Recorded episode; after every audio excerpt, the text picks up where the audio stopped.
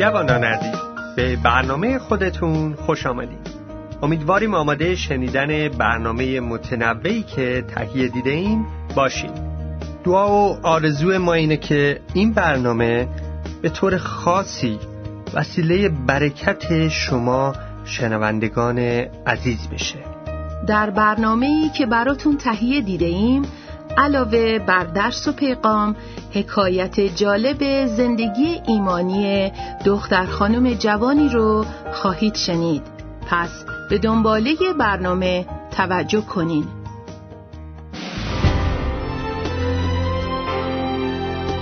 حکایت زندگی من، چگونه به مسیح ایمان آوردم. با عرض سلام به دوستان عزیز، خداوند رو شکر میکنم برای این فرصتی که به من داده شد تا شهادت زندگیمو براتون بگم. من بیست و هفت سال پیش در ایران در یک خانواده ارمنی زبان به دنیا اومدم و در اون زمان فکر میکردیم که مسیح بودن فقط در ارمنی بودنه، مسیح فقط برای ارمنی هست. ولی بعدا فهمیدم که چنین چیزی نیست. ارمنی بودن فقط زبانمون فرق میکرد و زبان ارمنی داشتیم و این کافی نبود. و زمانی که شش سالم بود، خانوادم زندگی جدیدشون رو در مسیح شروع کردن. البته اول مادرم و بعد یک سال پدرم. من از همون سن کودکی در کل برنامه‌های کلیسایی شرکت می‌کردم و اشتیاق شدیدی به کانون شادی و دیگر برنامه‌های کودکان داشتم. ولی متاسفانه در سن نوجوانی زمانی بود که اکثر دوستان و اطرافیان من در دنیای دیگه‌ای زندگی می‌کردند. و من خیلی مشتاق بودم که بدونم این چه دنیاییه که با دنیای ما فرق میکنه. و من در اون زمان شخصیت تاثیرپذیری داشتم و به جای اینکه من روی اطرافیانم تاثیر بذارم، اجازه دادم که اونا روی من تاثیر بزنن. و چون در خانواده ایمانداری بزرگ شده بودم، هیچ وقت همه گناه رو نچشیده بودم.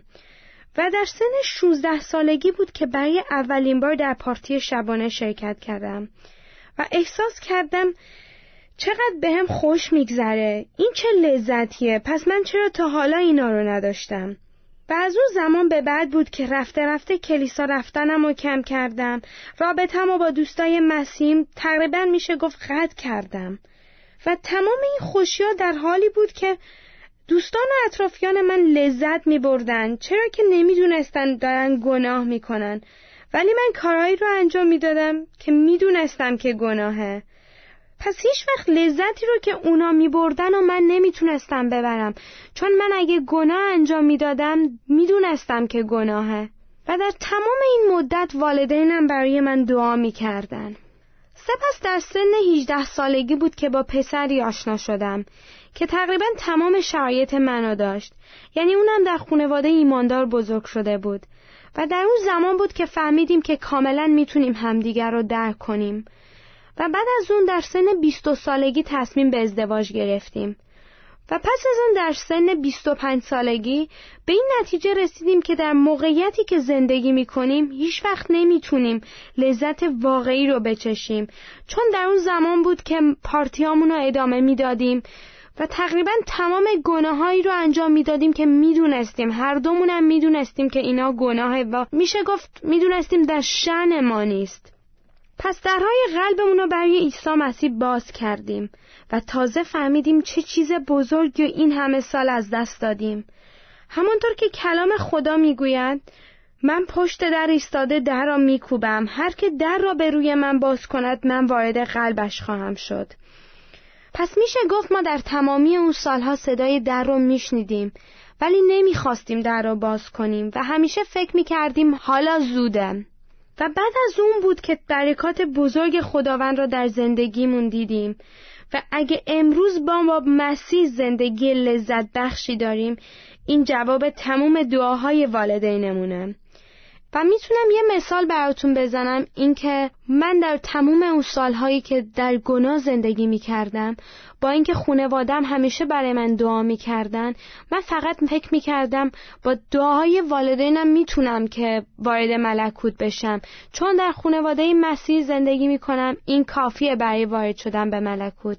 ولی جالب اینجاست که در تمام اون سالها در ناامیدی زندگی میکردم، یعنی هر شب که میخواستم بخوابم فکر میکردم آیا فردایی هم وجود داره؟ ولی فرقی که الان میشه احساس کرد اینه که هر شب که میخوابم به امید فرداها و آینده های بهتر و بهتر و پربرکت تر چشمام رو روی هم میذارم. و امروز پیغام من برای تمام جوانان و نوجوانان اینه که در همون لحظه اول که صدای در رو میشنوید از باز کردن اون دریغ نکنین، چون که هیچ وقت نمیدونین تا کی به شما فرصت داده خواهد شد.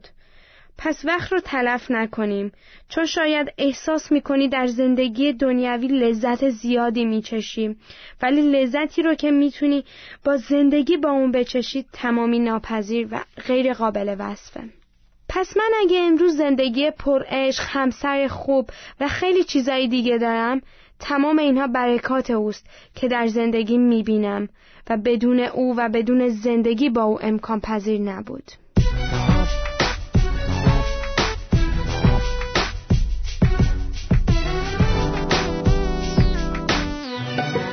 حالا دعوتتون میکنیم به پیغام جالب و آموزنده این برنامه گوش بدین. میزگرد جوانان، پاسخگوی سوالات و نیازهای روحانی جوانان عزیز.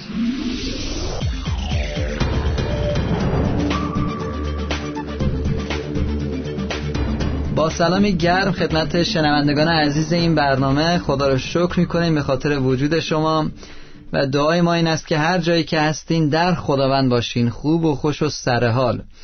عیسی مسیح صحبت‌ها و تعالیمی رو که میداد واقعا فرق میکرد با بقیه. یکی از تعالیم مسیح این بود که دشمنان خود را محبت کنید. دشمن واقعا با محبت، این دو کلمه یک جا با هم نمیتونن باشن، ولی عیسی مسیح میخواد ما اونها رو محبت بکنیم. ولی این باعث شده که خیلی ها سوء استفاده بکنن از مسیحیان و اونها رو زیر شکنجه و زجر ببرن، به اونها بی احترامی بکنن و مسیحا فکر کردن که باید همینجوری فقط محبت بکنن و هیچ عکس العملی نشون ندن در مورد عمل زشتی که اون افراد نشون میدن. آیا ما به عنوان مسیحیان باید فقط محبت بکنیم یا جایی هست که ما باید روی حقیقت بایستیم و حق و حقوق خودمون رو نگه داریم؟ با دو جوان عزیز اینجا هستیم و در مورد این موضوع صحبت خواهیم کرد. بچه‌ها خیلی خوش اومدین. خیلی ممنون، مرسی. منم سلام عرض میکنم خدمت شما و شنوندگان عزیز و ممنونم از اینکه این فرصت رو به من دادی. در متی باب پنج آیه چهل و یک میگه و هرگاه کسی تو را برای یک مایل مجبور سازد دو مایل همراه او برو. منظورش از این کسی تو را برای یک مایل مجبور سازد دو مایل برو، این منظورش چی هست؟ سربازای رومی این حق رو داشتن که یهودیان رو مجبور کنن که یک مایل اون بار یا در واقع اسلحه هر چیزی که داشتن رو مجبور میکردن که حمل بکنن. مسیح وقتی این رو میگه منظورش این بوده که حتی در زندگی امروزی ما اگه کسی میخواد ما رو مجبور کنه که کاری رو انجام بدیم، ما بیایم و اون رو شرمنده کنیم با فیضی که نشون میدیم از خودمون، با محبتی که نشون میدیم. و اگه کسی میخواد که ما رو مجبور کنه یک مایل برای او باری رو هم کنیم، ما دو مایل ببریم تا با اون رفتار و با اون احترامی که خودمون به شخصیت خودمون میذاریم اون شخص رو شرمنده کنیم. سربازان رومی حق داشتن از روی قوانین اون زمان، از اونجایی که یهودی‌ها زیر سلطه رومی ها بودن، حق داشتن که یک مایل رو مجبور بکنن. ولی عیسی مسیح میگه که بیشتر از حق رو برو، که اسمش محبت میشه. خب ما میبینیم که کلام خدا خیلی وقتا خیلی دقیق خیلی چیزها رو برای ما بازگو میکنه. کلام خدا اینجا میگه یک مایل و اگر ما بخوایم محبت بیشتر بکنیم اونو دو مایل میکنیم، ولی از اون طرف نگاه میکنیم که مسیح نگفت صد مایل. گاهی وقتا ما مسیحی‌ها حتی در اون محبت کردن اون تعادل رو نداریم، یعنی فکر میکنیم که ما فقط باید همینطوری سرمون رو بندازیم پایین و بریم بدون حکمت محبت کنیم محبت کنیم در جایی که اون محبت رو شاید اصلا اون افراد اصلا نمیفهمن این محبت خداست. من فکر میکنم حتی برای محبت کردن ما باید دعا بکنیم و ببینیم در چه حدی، در چه چارچوبی ما باید این محبت مسیح رو به مردم نشون بدیم. چقدر نکته زیبایی بود واقعا. ما باید سیستم دنیوی رو نداشته باشیم، سیستم مسیحی رو داشته باشیم که سیستم محبت و فیض و رحمت و مهربانی هست. ولی در کنار اون بسیار نکته زیبایی بود، چون که گفتید که اون هم باید تا به حدی باشه. ما نمیتونیم هی محبت بکنیم و مردم بکوبن تو سرمون، و در واقع محبت با سرکوفتگی فرق میکنه. محبت ما باید یک حد و حتی یک نظمی داشته باشه. و جالب اینجاست که عیسی مسیح اینجا سه تا چیز رو داره پشت سرم به ما میگه. اولیش اینه که میگه اگه سیلیبت میزنن اون طرف رو هم نگه دار، که در مورد اون بیشتر صحبت خواهیم کرد. ولی باز میگه اون طرف رو نگه دار، نمیگه ازش بپرس که یه مش بزنه تو صورتت، یه دم لگد بزنه تو شکمت. نمیگه این رو، میگه یه یه بار دیگه نگه دار. پس اون هم باز یک حد و مرزی داره برای خودش. و من فکر می‌کنم که اولین نکته که ما میتونیم در واقع این رو بیشتر بهش اشاره بکنیم همون فیضی هست که خواهر من گفتم. ما در فیض و مهربانی باید واقعا بخشندگی خیلی زیادی داشته باشیم و در خشم و عصبانیت و جنگجویی باید خیلی خسیس باشیم، تا به حد امکان نذاریم که اون احساسات بیاد و در ما وارد بشه. من این رو در واقع تبدیل میکنم به یک سیستم، اسمش رو سیستم میذارم، چون که ما نمیتونیم سیستم دنیا رو در مسیحیت بذاریم، پخش نمیشه. و همینطور سیستم مسیحیت برای اونها میگه حماقت هست. دقیقاً. حتی من فکر میکنم یک چیزی هم که از این آیه ها ما میتونیم بفهمیم که منظور عیسی مسیح چی بوده، در واقع اون گذشت ماست. یعنی شاید مردم خیلی وقتا بیان مجبور بکنن یا چیزی رو بخوان که اصلا ما مجبور نیستیم انجام بدیم، ولی یک وقتایی ما چیکار میکنیم؟ گذشت میکنیم و به خاطر مسیح و محبتی که اون به ما کرد ما اون محبت رو نشون میدیم. ولی باز در ادامهش همونطور که گفتین برای اون باز باید ما حد و حدود داشته باشیم. و همینجا در آیه سی و نه باب پنج میگه با شریر مقاومت مکنید، بلکه هر که به رخساره راست تو تپانچه زند دیگری را نیز به سوی او برگردان. جالب اینجاست که عیسی مسیح عمدن این رخساره راست رو اینجا اشاره میکنه بهش. میگه اگه به سمت راست تو بخوان سیلی بزنن، سمت چپ رو هم نگه دار. اگه شما به عنوان سیلی زننده بخوای به سمت راست من سیلی بزنی، مجبور هستی که با پشت دست به من سیلی بزنیم، وگرنه اگه با جلوی دست بزنی میخوره به رخساره چپ من. پس رخساره راست رو اگه بخوایم بزنیم باید با پشت دست بزنیم، که در اون زمان بی احترامی حساب میشد. حتی تا به الان ما اگه میخوایم بی احترامی بکنیم با پشت دست به نفر سیلی میزنیم.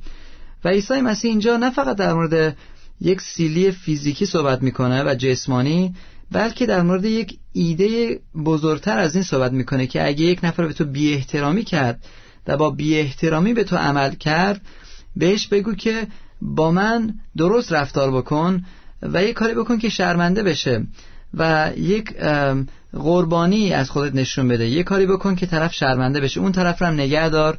مثلا شما سر کار هستی، شما به من گفتی که آقا این یه جعبه رو وردار، من ور میدارم، ولی چون که با بی احترامی گفته من بر میگردم به تو میگم که آقا کار دیگه است که من میتونم انجام بدم. این در واقع شما بهش اجازه دادی که یه سیلی بزنه تو اون یکی گوشت، چون شاید بگی که آره آقا اون دو تا جعبه رو وردار ببر، ولی این سری طرف شرمنده شده. شما شخصیت مسیحی خودتو نشون دادی، ولی در عین حال محبت خودت هم نشون دادی و در عین حال بهش نشون دادی که من یک انسانی هستم که با تو یکسان هستم و با چشم پایین به من نگاه نکن. بله، نکته خیلی قشنگی رو اشاره کردین. در واقع این آیات تماماً داره به همدیگه ربط پیدا میکنه و یک چیزی رو میخواد عنوان کنه. آیه چهل میگه و اگر کسی خواهد با تو دعوا کند و قبای تو رو بگیرد، عبای خود رو نیز به دو واگذار. همون چیز رو داره میگه، ولی این نشانه بی دست و پایی ما نیستش و این حتی این صحبتی که ما میکنیم نمیخواد اینو بگه که فردا ما بریم بذاریم دوتا چک بزنم ولی دیگه چک سوم و مشت و لگد بیان. میخواد بگه که در واقع یک احترامی برای شخصیت مسیحی خودمون خودمون بگذاریم و بگذاریم که مردم با اون محبت و با اون در واقع احترامی که خودمون میگذاریم شرمنده بشن، فیزیکی درگیر نشیم، بلکه با اون حکمتی که خداوند به ما میده اونها رو شرمنده کنیم، با اون محبتی که مسیح حکمش رو به ما داد.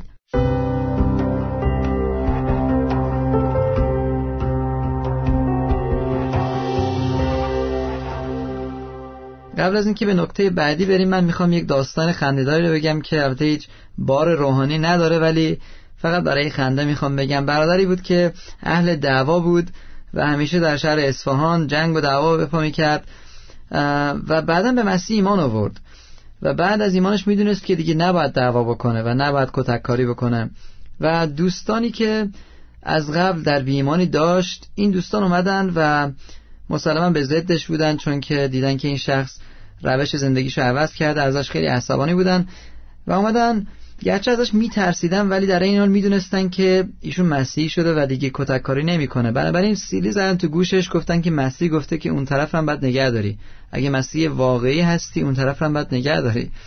و این شخص میگه من واقعا خشمگین بودم ولی دیگه مسیح گفته بود، دیگه هیچ کاری نمیشد کرد، اون طرف رو نگه داشتم. میگه بازی سیلی زدن تو اون یک گوشم، میگه با مشت و لگد بیچارهشون کردم. میگه همشون رو زدم و گفتم که مسیح فقط تا اینجاشو گفته بود که اون طرف هم نگهدار، بعد از اینو نگفته بود چیکار بکن. مسلماً باز میگم این بار روحانی نداره و این منظور مسیح نبوده، ولی به هر حال نکته دیگه که ما میتونیم در موردش صحبت بکنیم همون خشم و محبتی است که در موردش همون اول صحبت کردیم. گفتیم که ما در محبت باید بخشنده باشیم و در خشم باید خسیس باشیم. آمین. کلام خدا در امثال بیست و پنج هشت میگه که برای نزاع به تعجیل بیرون مرا. میدونیم که نبرد ما با انسانها نیست و بعد بدونیم که سلاح ما جنگ نیست، جنگ جسمی نیست که ما با مردم نزاع بکنیم، دعوا بکنیم. ما خوانده نشدیم که با مردم نزاع بکنیم، ما خوانده شدیم که با محبت، با ملایمت با مردم رفتار بکنیم. حتی وقتی که کسی به ما حرفی میگه که ما رو به عصبانیت میاره، بعد اجازه ندیم خشم ما تبدیل به گناه بشه.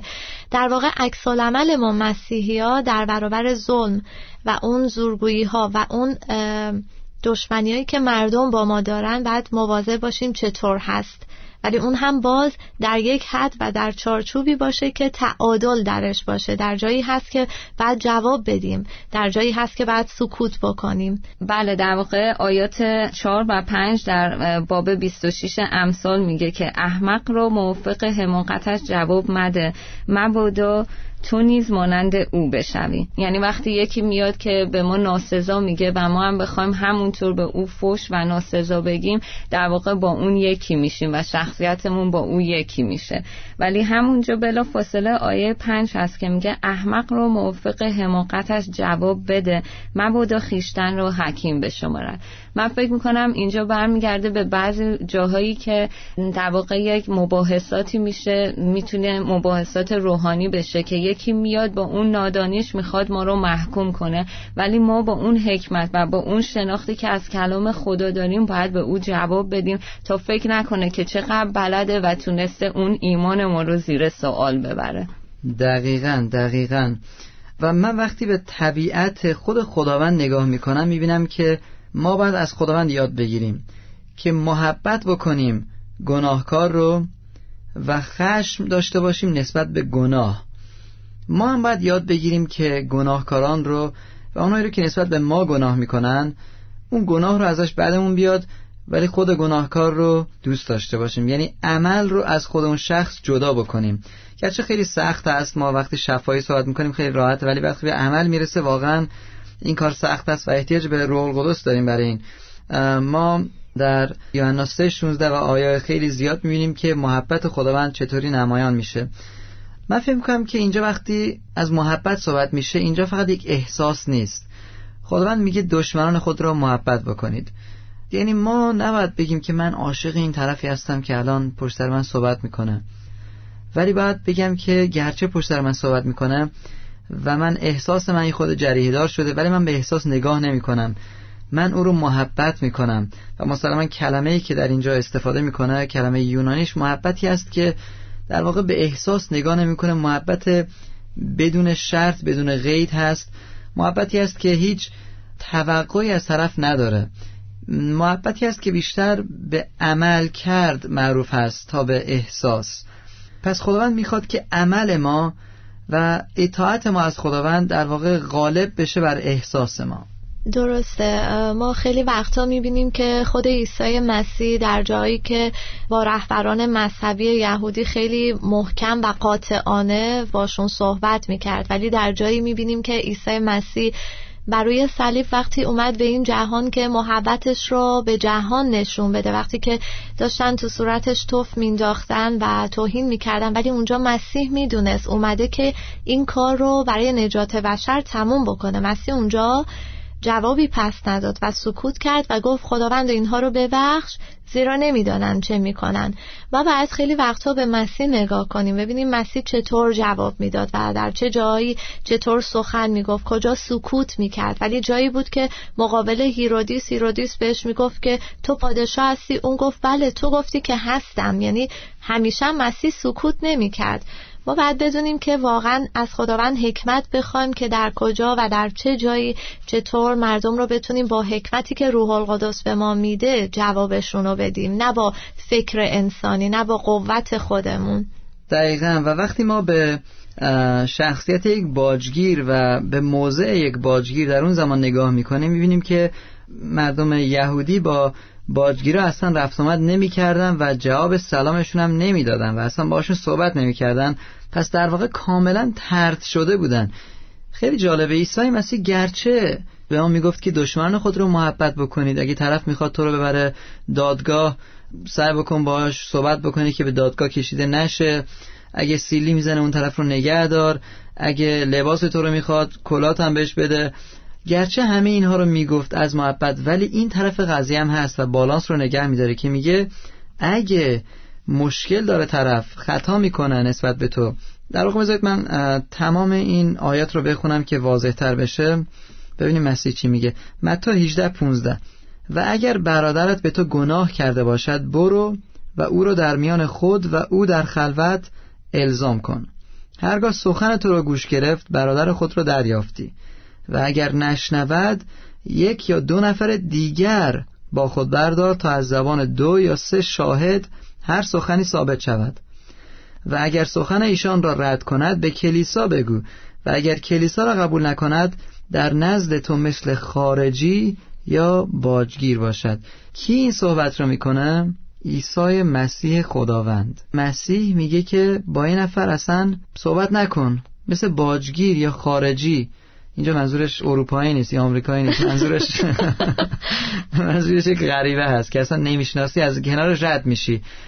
اگه شما بهش مشکل رو گفتی گوش نمیکنه، با دو سه نفر رفتی باهاش صحبت کردی گوش نمیکنه، رفتی کلیسا یا در جمع ایماندارانی که هستین در مورد اون مطلب صحبت کردین و باز گوش نمیکنه، عیسی مسیح خیلی واضح به تو میگه شنونده عزیز که قطع رابطه بکن. و این یک بالانس بسیار حساسی است که ما باید در زندگی ما داشته باشیم، بدونیم با کی قطع رابطه بکنیم و در چه شرایطی. من فکر می‌کنم که به آخر برنامه رسیدیم و امیدوارم که درس امروز ما و مبحث امروز ما تونست مفید باشه برای شما عزیزان.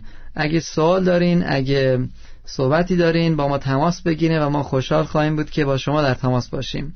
خدا شما رو برکت بده. تا برنامه بعدی، خداحافظ.